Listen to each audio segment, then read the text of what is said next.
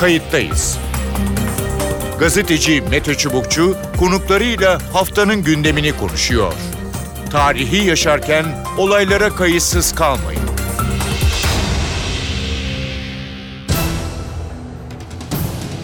İyi günler bir kayıttayız programıyla daha karşınızdayız. Tarihe ışık tutmak ve olan biteni anlamak için önümüzdeki dakikalarda sizlerle birlikte olacağız. Ben Mete Çubukçu, editörümüz Sevan Kazancı. Kayıttayız da bu hafta 31 Mart seçimlerini konuşacağız. Türkiye önümüzdeki hafta sandık başına gidiyor. Büyükşehir, il ve ilçelerde yani yerel düzeyde kimler söz sahibi olacak? Hangi parti sandıktan zaferle çıkacak seçimde? Seçmen neye göre oy verecek? Kampanya süreci nasıl geçti? Kayıttayız da merak edilen sorulara yanıt arayacağız. İki konuğumuz olacak. Kayıttayız'ın konuğu İhsan Aktaş. İhsan Aktaş Genar Başkanı. Hoş geldiniz programımıza. Sağ olun efendim. Türkiye bir seçime daha e, gidiyor. E, ilk başta hemen genel bir şeyle başlayayım. Yerel seçim son yıllarda sıkça farklı konularda seçim yaptık. Bunun diğerlerinden bir farkı var mı? E, sizin hani yaptığınız araştırmalar ya da geçen e, seçimlere bakarak tecrübenizden yola çıkarak. Buyurun. Belki biz böyle hani sosyolojinin değişimini biraz burada e, anlatabiliriz. Hı hı. Normalde seçimler birbirlerine çok benziyorlar. Hatırlarsanız bir önceki seçimde tamamen bir 17-25 Aralık mevzusu vardı. FETÖ'nün ortaya koyduğu yolsuzluk iddiaları vardı. E, muhalefet partileri de bunu sahiplendiği için aslında koca bir seçim tamamen FETÖ ile AK Parti arasında geçti. Bir bakıma aslında bir önceki yerel seçim AK Parti FETÖ'ye karşı kazandı. Yani muhalefet partilerine karşı değil de öyle bir genel hava vardı. Şimdi Türkiye'de seçimler çoğunlukla genel seçim havasında geçiyor. Yani konulara tartışılan meselelere baktığımız zaman e, normalde ben işte e, hani ihtisasım da bu alanda kente de Evet. duyarlı birisiyim. Hani beklenti nedir? Bir yerel seçimde Evet. bütün yerel konuların teker teker ele alınması yani planlama, çevre, erişim, ulaşım ya da dijital kent gibi meselelerin ele alınıp düzgün bir şekilde tartışılması sadece aslında kazanacak adayın değil de mesela kaybeden adayların da çok güzel projeleri oluyor. O Evet. projelerden de istifade edilerek genel bir çerçevenin çıkarılması aslında bir bakıma da e, mesela yerel yönetim bilgisini, kent bilgisini Hı hı. ya da yönetim bilgisini yukarıya çeken bir unsura dönüşebilir. Ama Türkiye'de son zamanlarda yani tartışmalar çok e, genel havayla başlıyor ve belki de yerel konular gündeme gelmeden Evet. e, seçim bitmiş oluyor. Fakat ben e, kendi işte araştırmalarımızda ve gözlemlerimizde gördüğüm Türkiye'de mesela AK Parti iktidara gelirken Hı hı. ülkede bir hizmet açığı vardı, yatırım açığı. Evet. Şeyde de yerel yönetimlerde de bu kentleşme olgusu dediğimiz yani mekan planlaması, binaların yapılması, yollar, işte suyun getirilmesi, doğalgaz gibi yani kentleşme problemleri deniyorlar. Evet. Aslında kentleşme problemleri bitti. Yani seçmen biraz daha kentleşme ve e, bireysel taleplere yöneldi. Hı hı. Doğrusu siyasilerin bence e, ustalıkla okuması gereken şey bu bireysel taleplere yönelmiş seçmenin yeni taleplerini algılayıp ona göre politika geliştirmek olacak. Fakat genelde de partiler e, seçimden sonra ancak bu değişimi algılayabiliyorlar. Hani seçime giderken e, belki de işte derinlemesine sosyolojik çalışmalar yapılıp e, sosyopsikolojik testlerle falan bu süreç okunabilirdi. Biraz sanki bu seçimde öyle görülüyor. Seçimden sonra tartışmalar daha çok olacak gibi sosyoloji Peki üzerine. şimdi e, dediniz ki daha genel se- sanki seçime gidiliyormuşçasına yapıldı. Aslında bir sürü e, işte kentlerle ilgili, ilçelerle ilgili, beldeler vesaire e, hatta muhtarlık bile seçime e, gidecek. Şimdi bir bunun gerekçesi e, ne? Yani buralar değil de e, neden e, genel seçim havasında yerel talepler değil farklı konular Ya karşılıklı olarak taraftan görüyor? bakılabilir. Aslında şeye girmeden daha seçim başlamadan hani işte A ve B kenti alınırsa işte yönetim tartışmaya açılır gibi bir iddia. Hem muhalefet tarafından dillendirildi hem Milliyetçi Hareket Partisi tarafından. Hı hı, Bu aslında yerel seçim havasına girmeden erken bir tartışma olarak başlamış oldu. hı hı. İkincisi de işte e, her parti veya si- siyaset yapan her kurum veya e, muhalefet ya da iktidar avantajlı yanlarını ön plana çıkarmaya çalışıyorlar. İşte bu e, beka meselesi ve e, ülkenin ri- risk altında olduğu Hı hı. e, görece işte hükümetin avantajlı olduğu taraflarda ekonomi vurgusunu öne çıkarmak da muhalefet partisinin vurgusuydu. Muhalefet partisi de mesela yerelde yapacaklarını parti anlatmak yerine onlar da ekonomik durgunluğa vurgu yaparak yani halkın iktidar eliyle fakirleştiğini öne çıkararak o taraftan etkili olmaya çalıştılar.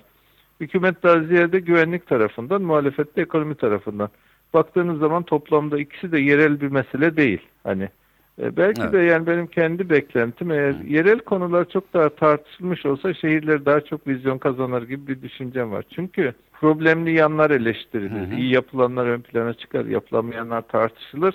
Öyle ya da böyle seçim bittiğinde de o kentle alakalı bir gelecek vizyonu da ortaya çıkmış olur. Hı hı. Biz yine hani ülke meselelerini tartışarak bir süreç tamamlamış olacağız galiba. Evet peki. Şimdi malum yani araştırma sonuçlarını e, yayınlamak artık belli bir süre e, e, artık yasak.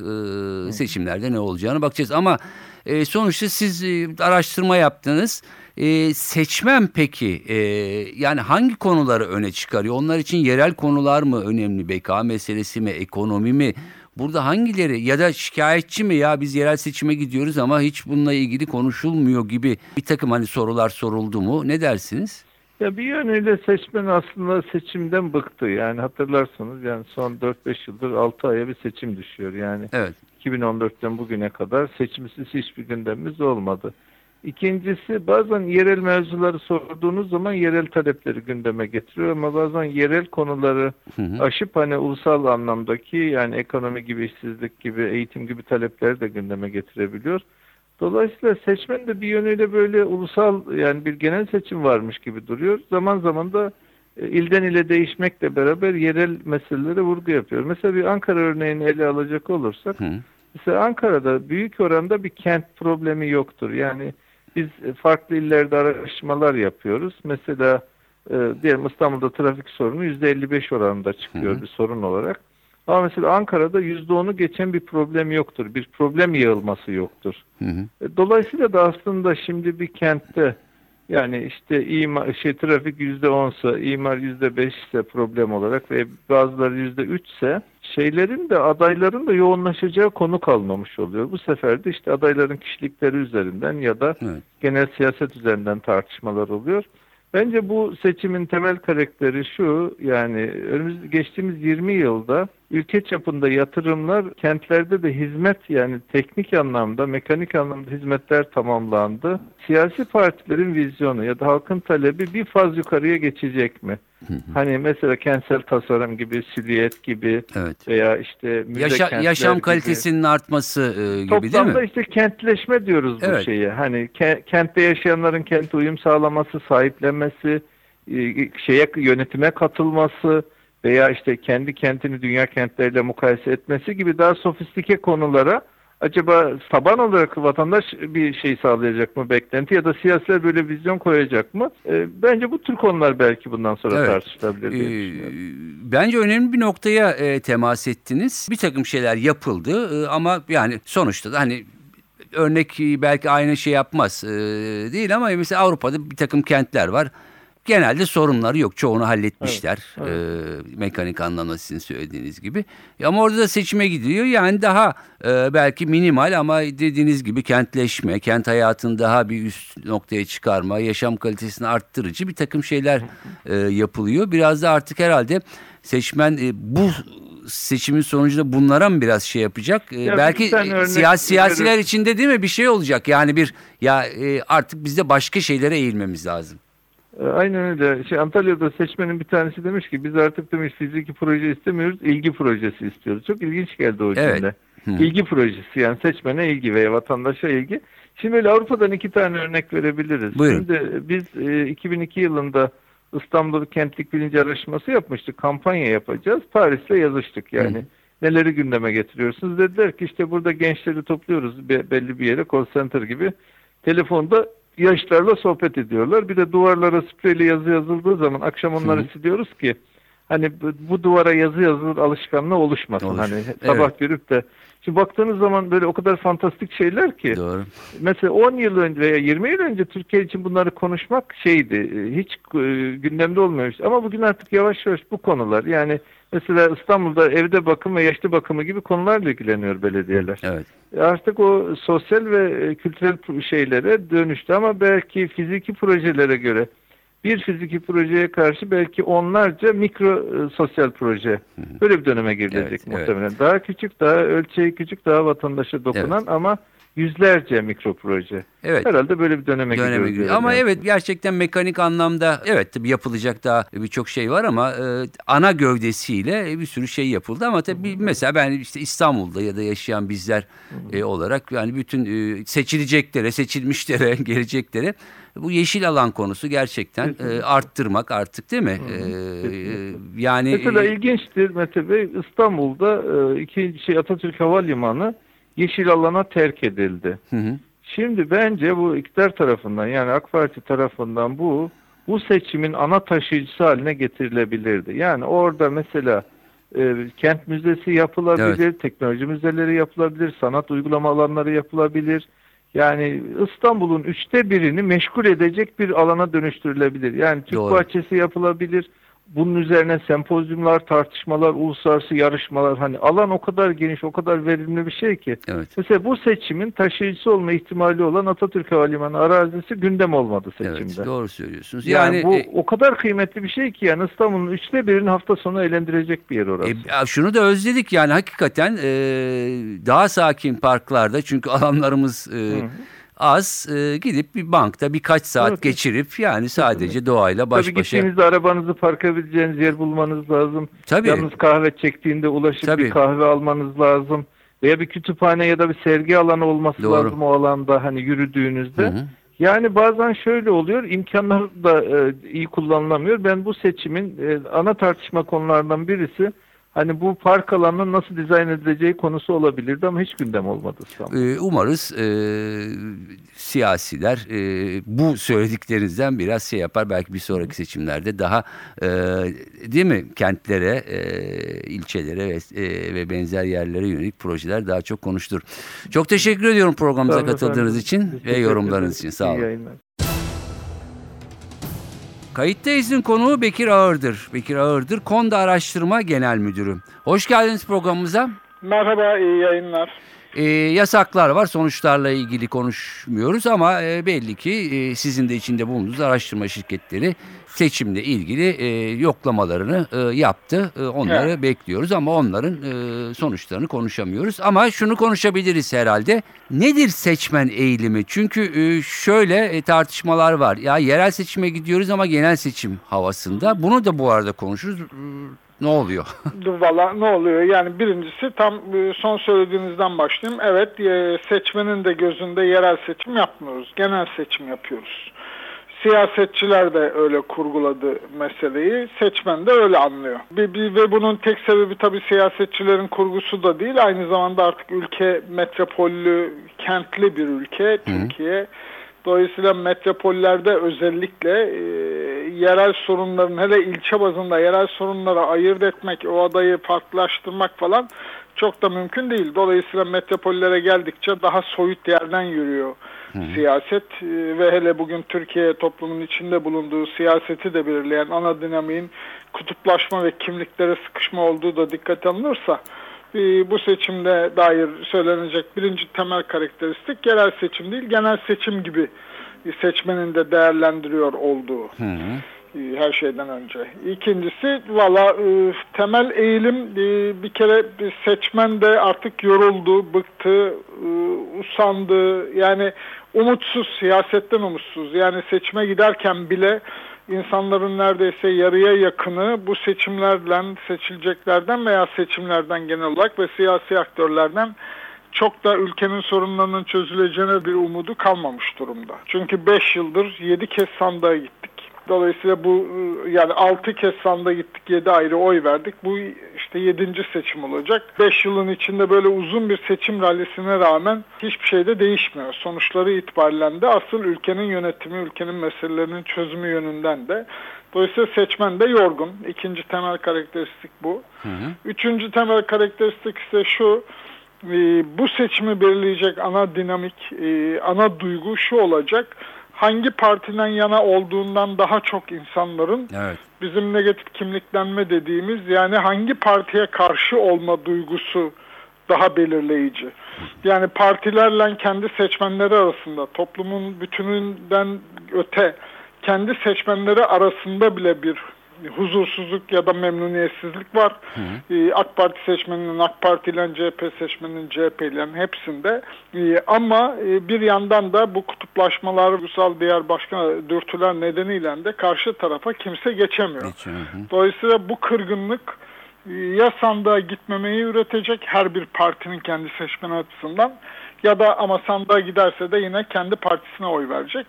Bir üçüncü ihtimal var tabii onu ölçmek çok kolay değil ama e, insanlar gidecekler genel meclisi, yerel meclisler için oylarını verecek ama başkanlıklarda belki kendi partilerine ama özellikle iktidar partisi için, AK Parti için kendi partilerine protesto için kendi adaylarına oy vermeyecek. Ama genel meclis oyunu da yine kendi partisine vermiş olacak. Yani şunu mu diyorsun? İlçelerde A partisi ama büyük şehirde B partisi ya da C partisi gibi mi? Hayır, ilçede de e, büyük şehirde de A partisine oy verecek ama e, sadece meclis oyunu kullanacak. Başkanlık oyunu kullanmayacak ya da boş verecek. Boş verecek. Peki o zaman şunu hemen e, bir yandan Yani da tepkisini bir biçimde gösterecek partisine ama e, partisinin de pozisyonunu kaybetmemesi için yine partisinin yanında durmuş Yanında olacak. duracak. Çünkü öbür partiye karşıtlık duygusu daha baskın bu seçimde. evet e, e, bu arada e, bizim tabii ki e, bizim derken yani kamuoyu e, olarak e, şehirlerde problemlerimiz var, ilçelerimizde problemlerimiz e, var. Mesela yoklamalarda bunlar hiç e, çıkmıyor mu yani insanların bu tür talepleri e, yok mu? Ya olmaz olur mu? Şimdi iki farklı katmanda çalışıyoruz zihin dünyamız. Yani rasyonel olan gündelik hayatın reel dertleri üzerinden konuştuğunuz zaman toplum, bütün insanlar daha rasyonel bir yerden düşünüyor elbette. Ama siyaset şu anda reel sorunlar üzerinden yürümüyor. Hele bir yerel seçime gidiyoruz örneğin. Yerel sorunlarda ya da kentlerin derli toplu yönetilmesinde, yönetim sistematiğinde ya da yoksullukla mücadeleyi konuşmuyoruz. Adayların hepsinin yapacağı, yapmakta olduğu şey çoğunluktan öteki bir litre süt veriyor, ben iki litre süt dağıtacağım demek. Yani yoksula yardım politikalarını hizmet sanıyor adaylar ve yerel yönetimler. Halbuki asıl yerel yönetimlerin yönetim sistematiğini tartışmamız, katılımı, şeffaflığı, onurlu insan hakkı, yaşam hakkı için neler yapmamız gerektiğini, vesaire ama şimdi seçim düzeyin yani yerel seçim düzeyinde adaylar düzeyinde baktığınız zaman bunlar tartışılmıyor. Adaylar düzeyinde herkesin vaatleri var. Ücretsiz otoparktan tutun da benim bile aklıma gelmeyecek 40 çeşit vaat var. Ama daha yüksek bir üst basamakta partilerin genel başkanların söylemlerine baktığınız zaman ise bunlarla alakası yok meselenin. Daha soyut bir yerden ve bildiğimiz 5 yıldır tekrarlanan aynı tartışmalardan yürüyor. Dolayısıyla seçmen gündelik hayatın reel dertlerinden konuşulduğu zaman tabii ki insanlar daha rasyonel düşünüyor. Evet. Çünkü hanesine, kendi evine değen meseleler. Ama soyuta geldiği zaman daha soyut düzeyde ne yazık ki ülkenin nasıl daha iyi yönetileceğini, nasıl katılımın, şeffaflığın, hukukun üstünlüğüne, inancın sağlanacağını tartışmıyoruz. Evet. Kimliklerimiz ve ötekileştirmeler üzerinden tartışıyoruz. Dolayısıyla bu ikili duygu hali seçmeni de etkiliyor doğal olarak. Hakikatten bağımız kopuyor. Asıl önemlisi budur. Evet bu, bu çok e, doğru çünkü dediğiniz gibi yani e, evet halledilen bir sürü e, sorunlar e, var E, ama e, sonuçta işte kentlerin daha iyi yaşanır hale gelmesi, işte yeşil alanlar, hayat kalitesinin yükselmesi, Sürdürülebilirlik sürdürülebilirlik, yoksulluğun e, farklı şekilde belki e, değil mi Ve daha, daha önemli başka bir şey var Mete Bey. Bizim yerel yönetim meselemiz yani sistematik olarak yerel yönetimlerin ya da yerel yönetimlerin güçlendirilmesi gibi Evet. e, zaman zaman herkes hemen bir şeyler söyler. Ama bugün kentli bir Türkiye konuşuyoruz. Bugün artık nüfusunun yüzde ellisi 11 metropole sıkışmış bir Türkiye konuşuyoruz. Dolayısıyla yerel yönetim dediğiniz şey İstanbul'un yerel yönetimi ile Kayseri Develi'nin yerel yönetimi ya da Kırşehir Kama'nın yerel yönetimi aynı şey değil. Aynı yasalarla, aynı yetki ve sorumluluktan, aynı belediye meclisi mantığıyla yönetilemez. Bugün İstanbul dediğiniz yer e, resmiyette 16 milyon ama fiiliyette 20 milyonu aşkın ve de önümüzdeki 10 yılda da artık Kocaeli ile Tekirdağ'la neredeyse Bursa'yla bütünleşmiş bir İstanbul konuşacağız. Evet. Dolayısıyla bunun yönetim sistematiğini daha doğru hepimizin onuruyla bu kentin yurttaşıyım ben, bu kentte yaşıyorum diyebileceğimiz bir kent yaşamını nasıl inşa edeceğimizi, bunun gerektirdiği yönetim mekanizmasını, denetimini, şeffaflığını, katılımını buna dair hiçbir proje duymadık hiçbir adaydan. Duydunuz mu siz? Ben duymadım. Hangisinin ücretsiz otopark vaadi olduğunu, hangisinin hangi mahalleye kaç tane ucuz veya bedava kreş yapacağını dinliyoruz.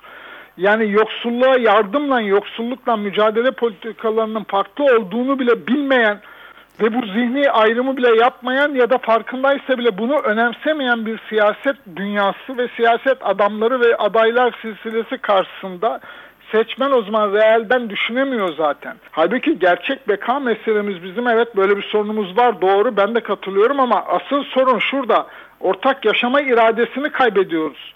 Aynı hı hı. metropollerin içinde gettolaşıyoruz. Mahallelerimiz ayrılıyor.